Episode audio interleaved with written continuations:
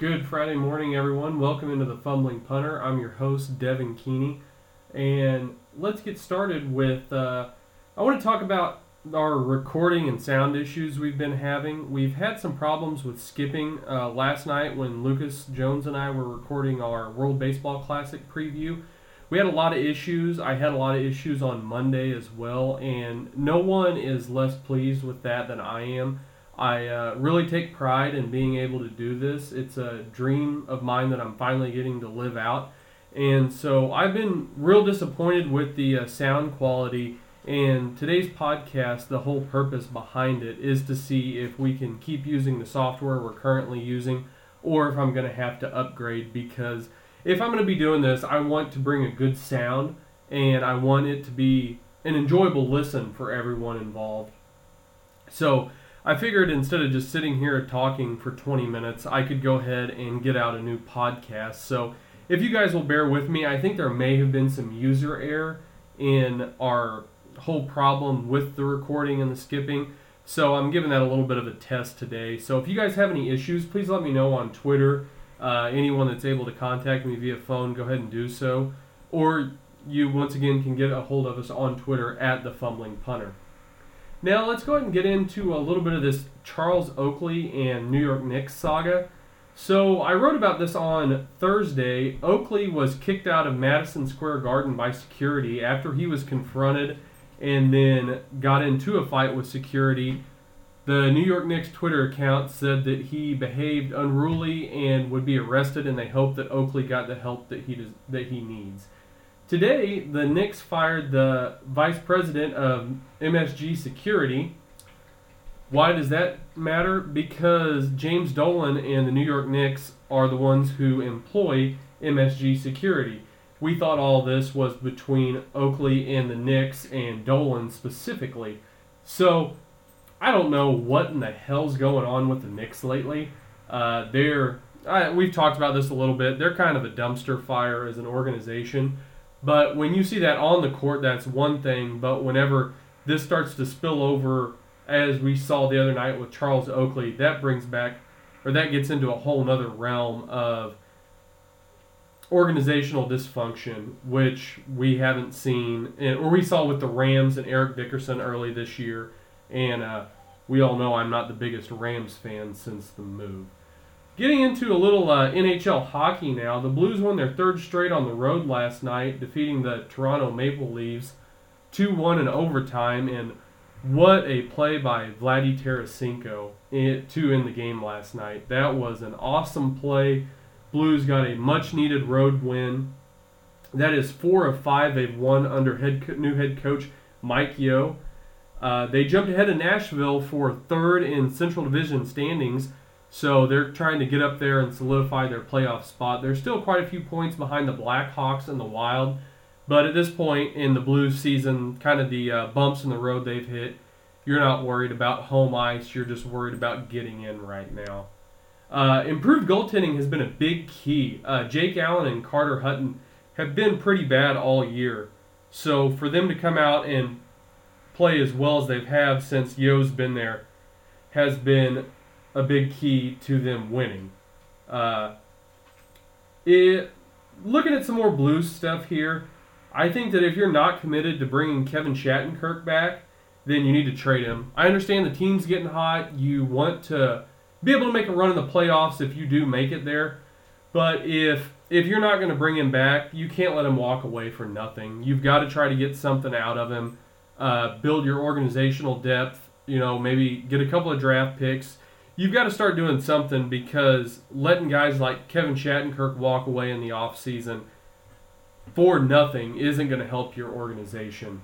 Uh, they when the season went awry, uh, people were talking about trades, and I mentioned on Twitter who else could the Blues even trade and get something out of, and someone brought up Patrick Berglund.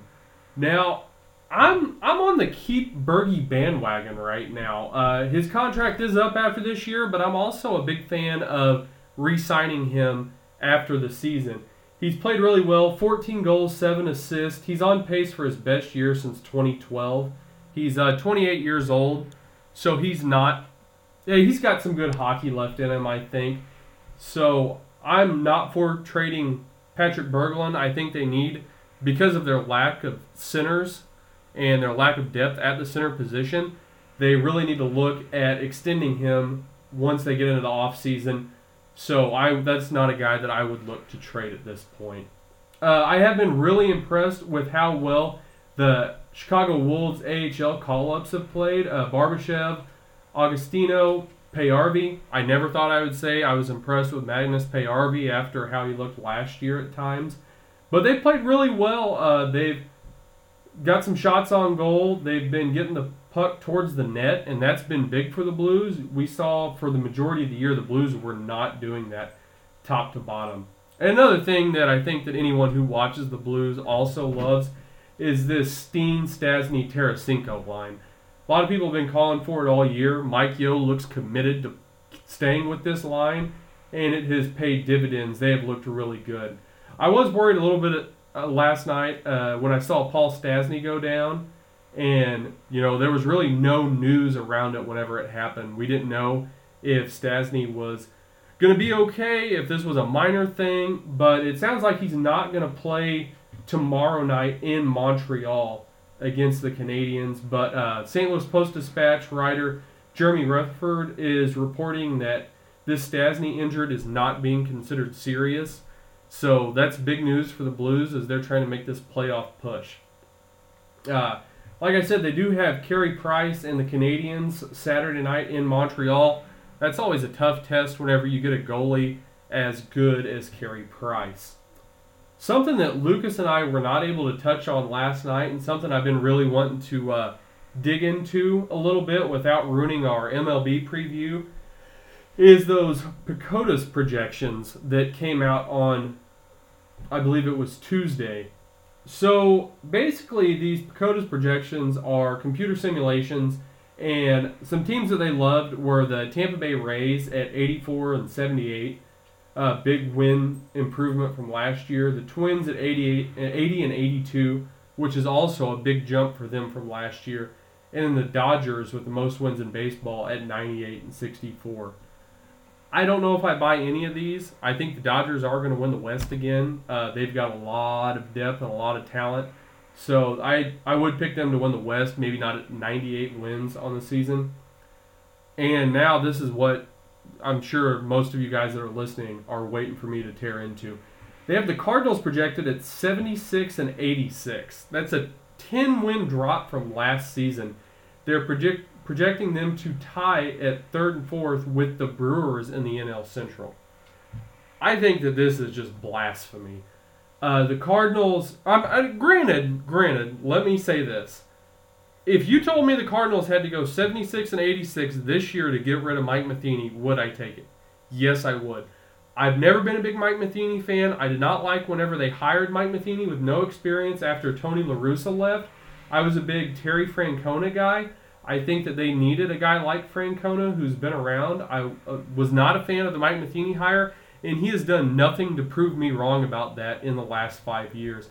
I think that 12, 13, and 14 were all years that the Cardinals could have won more World Series, and it was Mike Matheny's mismanagement of his bullpen and personnel that kept the Cardinals from getting a ring in that stretch.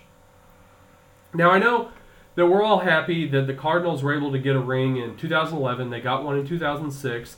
But when you think about the the bigger picture of baseball, if you have teams three or four years in a row that are good enough to win a World Series and you walk away with nothing, look at the Atlanta Braves, the uh, Glavine, Maddux, Smoltz era Braves, and how many good teams they had and were not able to walk away with more than one ring. I think that that is the scar on Mike Matheny that I can never get over the fact that he wasn't able to do more with them. And like I said, I'm going to get into this a lot more during our MLB preview. Those may be some long podcasts, so get ready to dig in and enjoy on those. But I don't think that this is a 76 win team. Uh, they got Dexter Fowler to lead off, add some athleticism on the team, played better center field than Grichuk or Wong played. And then they did lose Matt Holliday, but Holliday was hurt for most of the year last year. So I don't think that that's really going to damn them down 10 wins to 76 wins. The Royals at 71 and 91, I'm also not a big fan of this projection. I don't think that this is the same Royals teams that Royals team that won a World Series two years ago. But uh, then that being because they're down to Kelvin Herrera out of their big three in the bullpen that year, which was Herrera would pitch the seventh, Wade Davis was lights out in the eighth, and then Greg Holland would go mop things up in the ninth. That was one of the best and most fun bullpens I've ever got to watch.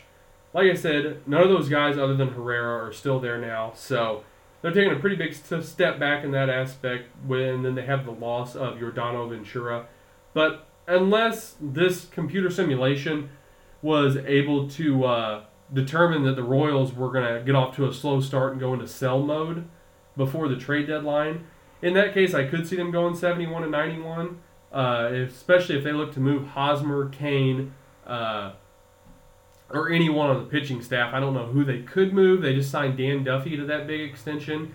Ian Kennedy's getting paid a lot of money. So they don't really don't have a lot of movable pieces. I could see them maybe looking to move Herrera, uh, although that really leaves their bullpen without without any flamethrowers, and that's going to put them set them back a couple of years. So if they keep all their pieces throughout the year, Hosmer, Cain, Herrera, I don't see them winning just 71 games. They may not make the playoffs, but that's not a 71 win team. Uh, the last team that I really hate their projections on is the Baltimore Orioles. They had them at 73 and 89. I think Buck Showalter is a good enough manager to keep this team from going 73 and 89. They may not win 100 games, they may not win 90 games. It's not a 73 win team. These are computer projections. They're no more accurate than the preview we're going to give you, although our preview will be more accurate. I can guarantee that. We're not going to have, well, Lucas may have the Cardinals at 76 and 86. I'm not going to. I'm also not going to have the Royals at 71 and 91, with the caveat that they don't go into full sell mode. One last thing I did want to hit on is uh, in NBA news last night, the Thunder topped the Cavs 118 to 109. Russell Westbrook recorded his 26th triple double double of the season. Uh, that guy is just a hands down MVP. He is playing on a whole nother level than everyone, and he's carrying he's carrying the load for the Oklahoma City Thunder like no one has done since LeBron James the first time he was in Cleveland. Uh, not to say that some of those guys around him, uh, Adams, uh, the other big, I can't. Uh, his name's not coming to me right now. Victor Oladipo. I think that these guys could develop, but right now this is really Russ Westbrook's team, when you look, he got to spend those years with him and Kevin Durant. Uh, so, you know, good for Russ Westbrook, good for Oklahoma City. I think they're sitting at like the six or seven seed in the West right now, but there's a pretty big gap between them and nine. So they will make the playoffs, and uh, you know, don't count them out. I'm, they're not going to make a championship run, which is what I hate about the NBA. Three teams in the NBA have a chance to win a title this year: Cleveland, San Antonio, and Golden State. And I hate the lack of parity in that sense that, yeah, you could see an upset here or there, but at the end of the day, three teams have the capability of winning a championship. So I'm not saying Oklahoma City is going to make a run towards a title, but they could make a splash in the playoffs. Maybe upset, you know, either Golden State or, or San Antonio, maybe even the Clippers.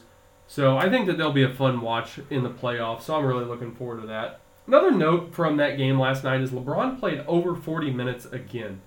Uh, he's been in the league too long, played too hard, put too many minutes on his body. There's no need for him to be playing 40 minutes a game every single game during the regular season. That's just, it's dumb to me.